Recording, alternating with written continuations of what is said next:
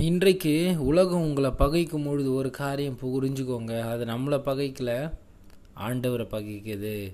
நம்ம ஏன்னா உலகத்தார்லேருந்து நம்ம வேறு பிரிக்கப்பட்டவங்களா ஒரு வாழ்க்கையை வாழ்ந்துட்டுருக்கோங்க. நம்ம இன்றைக்கி ஆண்டவரை பற்றி நம்ம நாலு பேர்கிட்ட சொல்லும் பொழுது நம்ம ஆண்டவருடைய ஊழியத்தை செய்யும் பொழுதோ இல்லை நம்ம தேவனுக்கு பிரியமாக நடக்கும் பொழுதோ நம்மளை இந்த உலகம் கண்டிப்பாக நம்மளை பகைக்கும். அதை குறித்து நம்ம கவலையே படக்கூடாது. ஏன்னா ஆண்டவருடைய நாமத்துக்காக நம்ம இப்படியாப்பட்ட ஒரு பாத்திரமாக இருக்கிறோன்றதுனால நம்ம சந்தோஷமாக எண்ணணும். அப்போஸ்தலர்களையும் பார்த்தீங்களா? ஆண்டவரை பற்றி சொன்னதுனால அவங்க அடிக்கிறாங்க உதைக்கிறாங்க. ஆனால் அவங்க என்ன பண்ணுறாங்க அவருடைய நாமத்துக்கு நாங்கள் பா அவமானப்பட்டதற்கு பாத்திரவான்களாக இருந்ததுனால சந்தோஷமாக இருக்கிறாங்க. இன்றைக்கி நம்ம வாழ்க்கையிலையும் இப்படியாப்பட்ட ஒரு வாழ்க்கை தான்.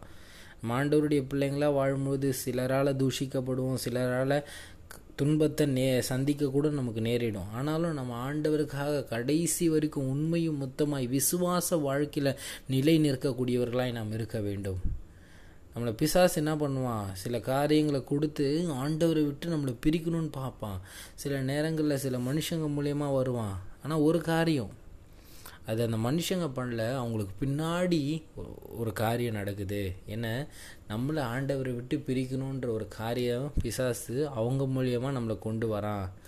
ஆனால் நான் என்ன பண்ணோம்? கடைசி வரைக்கும் ஆண்டவருடைய விசுவாசத்தில் நிலை நிற்கிறவனாய் ஆண்டவருக்குள்ள ஒரு ரட்சிக்கப்பட்ட வாழ்க்கையில் நிற்கக்கூடியவனாய் இருக்கணும். இந்த உலகம் நம்மளை பகைச்சதுன்னா ஆண்டவரை பகைக்குது. அப்போ ஆண்டவர் என்ன பண்ணுவார்? அவர் காரியங்களை செய்வார். நீங்கள் எதுவுமே அதை குறித்து கவலையே பட தேவையில்ல. நான் ஆண்டவருடைய நாமத்துக்காக நான் துன்பத்தையும் துயரத்தையும் அனுபவிக்கிறேன்னா எனக்கு சந்தோஷன்ட்டு வாழக்கூடியவங்களாக இருக்கணும். அப்போஸ் நான் பவுலுடைய வாழ்க்கையில் பார்க்குறோம். எப்படி அவரை கொல்லணுன்ட்டு நாற்பது பேர் அவரை கொல்லாமல் நாங்கள் சாப்பிட மாட்டோன்ற நிலைமைக்கு அலையிறானுங்க. ஆனாலும் அவர் என்ன பண்ணுறார் ஆண்டவருக்கு சாட்சியாக எல்லா இடத்துலையும் நிற்கிறார் ஆண்டவரை விட்டு கொடுக்கவே இல்லை.